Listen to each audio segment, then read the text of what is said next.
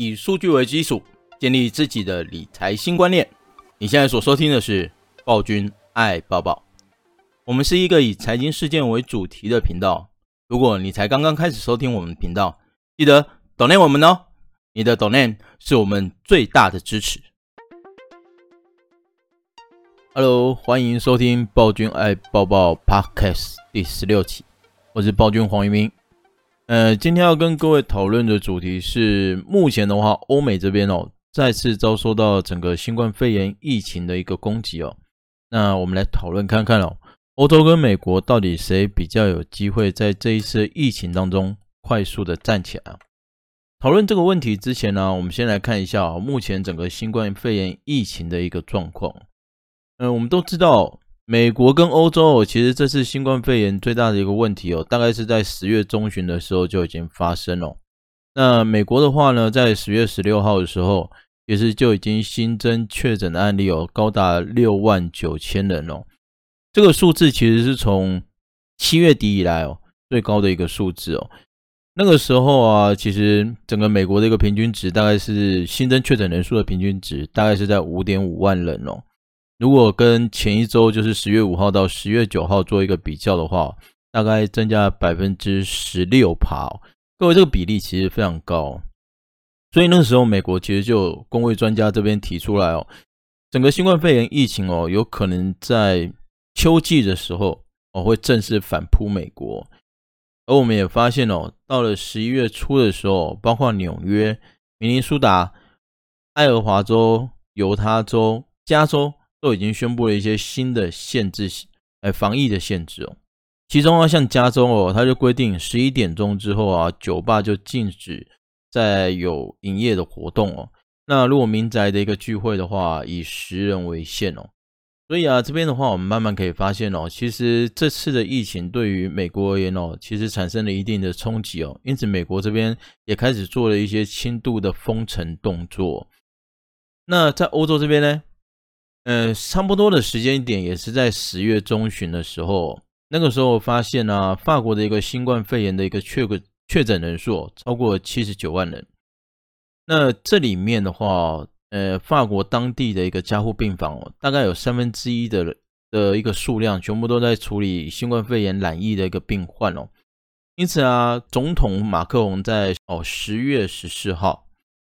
就特别强调说，目前的话，其实整个法国的疫情相当的严重哦。那整个法国的巴黎、里昂跟马赛等九个城市哦，也正是从十月十七号开始哦，实施宵禁四周。好，那这边的话，我们可以发现哦，在十月中旬的时候啊，其实不管是欧洲或美国这边哦，都陆陆续续的展开了一些轻度封城的一个动作，包括德国其实也一样哦。他在十月中旬的时候也宣布哦，就是酒吧这些地方十一点钟之后都要进行打烊哦。那私人聚会就是两个家庭十个人以内哦。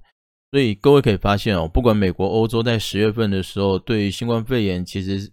嗯产生了蛮大的一个问题哦。好，那现在已经到了十一月了，十一月份呢，其实对于美国跟欧洲来说都是非常重要的一个时间点了。呃，美国的感恩节从十一月份就开始哦。我们上礼拜的时候已经经过了美国的感恩节了。那我们也看到非常多一个新闻，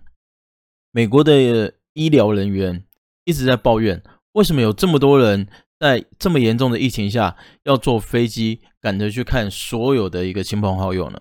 然后在这个情况之下，又有医疗人员在讲哦，说这个时候的愿，这个时候出游的人非常的自私。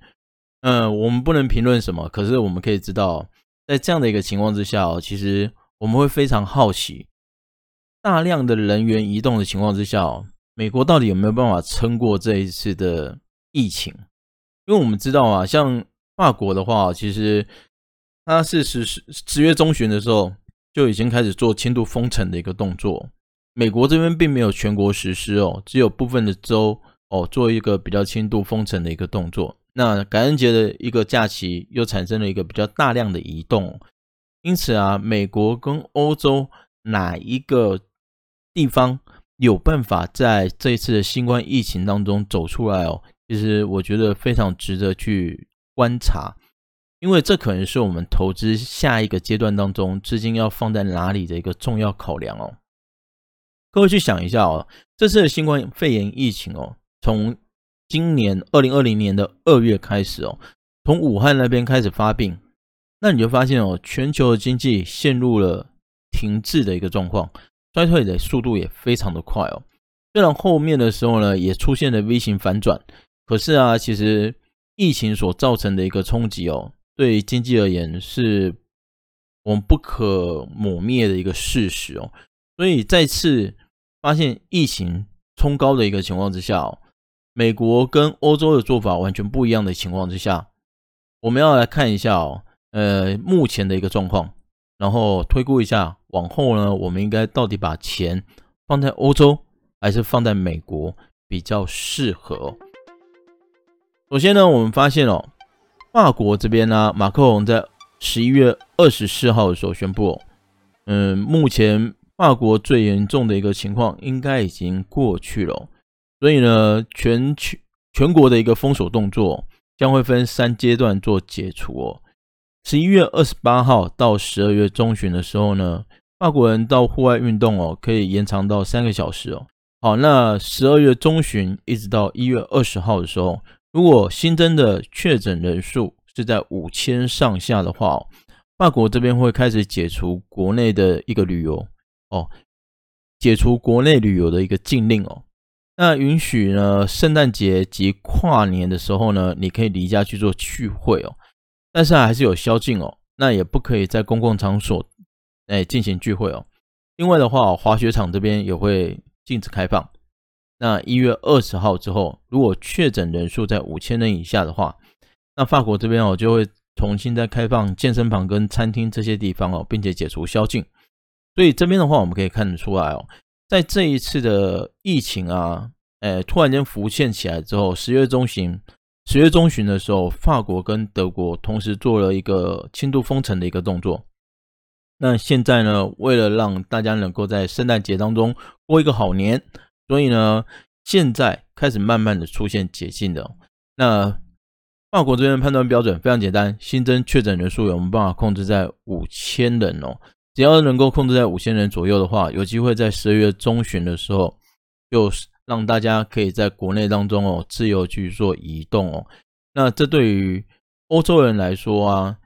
经济的一个发展哦，又有非常大的一个推力。哦，只要能够真的自由移动的话，经济发展就有非常大的推力哦。好，那这里面的话，我们就可以来看一下哦。目前的话，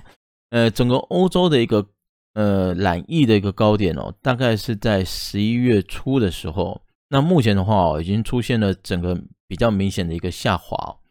但是啊，这个同样的时间轴再看一下美国，我们就可以发现哦，目前美国啊，其实第一次的高峰是在大概今年。五月的时候吧，那再来的话是七八月的时候，那这次是第三次的高峰哦。这次的高峰当中啊，到目前为止哦，其实我们发现它并没有出现明显的衰退哦。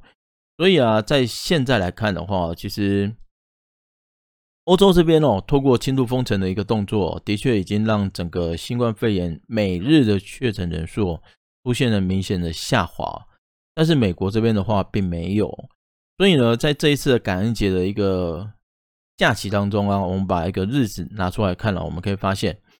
在十一月二十五号，就是感恩节的前一天哦，它的确诊人数大概在一万，哎，十八万人左右哦，十八万人左右。那十一月二十六号，就感恩节节当天的话，确诊人数大概是在十二万哦。结果二十七号的时候就飙高到十九万。那目前的话是。呃，十一月二十九号最新的一个资料是在十三万哦，所以啊，我们可以发现，在这一次的新冠肺炎的一个确诊人数啊，其实持续的都在十万以上哦。近期的一个日子哦，美国的一个确诊人数都在十万以上，一直没有压下来的一个情况。那我们就要开始思考一件事情喽，呃，新冠肺炎的一个确诊人数持续创新高的话，对于整个股市会有什么影响？我们都知道，其实，在市场当中啊，美国跟欧洲最大的一个支持是来自于消费哦，不是来自于制造。嗯，他们的消费力道啊，其实可以哎，维持着整个经济往前滚动哦。但是呢，如果说啊，今天新冠肺炎的疫情迟迟的没有办法被控制住的话，人民的自移动的自由会被限制住，消费的一个力道就是可能会怀疑哦，我现在有没有办法把那笔钱花掉？我如果花掉的话，等一下会不会付不出医药费？所以啊，在消费的一个动力上哦，就会出现比较减缓的一个动作。再配合上哦，目前美国在十二月底的时候，其实会有非常多的一个补助到期哦。所以呢，如果站在现在这个时间点来看的话，我会建议各位哦，其实你应该去思考一下哦，资金如果放在美国的话，是否聪明？其实我个人会觉得，现在放在美国的话，风险相对性的真的大了一点哦。那是放在欧洲来看的话，如果拉长时间来看，我觉得欧洲目前是短。空长多的一个格局哦，为什么？因为它现在实施封城的一个动作，经济的动力一定会出现下滑的一个迹象。那十一月初的时候，如果真的有办法新增确诊人数控制在五千人左右的话，那十二月中旬可以真正开始开放人民的国内自由活动的话，那欧洲的经济就有可能开始出现比较明显的一个扭转了。其实。圣诞节对于美国跟欧洲来说都非常的重要。这个时间点，如果说有办法让人民充分的消费的话，其实对于服务业而言是一个非常补、非常补的补药啊！哦，所以现阶段来看哦，像美国跟欧洲这样子的一个疫情发展哦，美国还持续的都在高峰，那欧洲已经慢慢控制在一定程度以下了。我个人真的非常建议各位哦，多多看看欧洲，少看一下美国。那相信对各位后面的投资哦，会比较有机会哦。当然，这里面的话一定会有一些转变的变数，比如说明年的一月，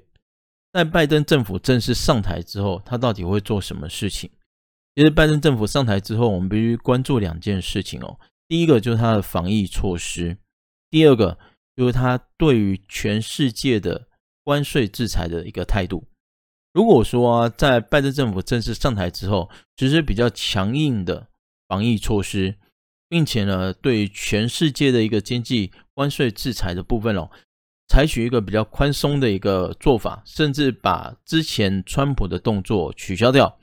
那我相信哦，在美国这边的经济状况哦，可能会出现比较明显的一个变化。但是因为这个还没有发生嘛，我们也没有办法推论哦。所以在现阶段来看的话，如果说，呃，就资金的一个布局来看的话，我还是会先建议建议各位哦，优先布局欧洲，而不是布局美国。您还满意今天的分享与观念吗？喜欢的话，记得五星订阅加分享哦。分享的频道叫暴君爱抱抱。如果您还想听到更仔细的分析，欢迎一起到社大来学习哦。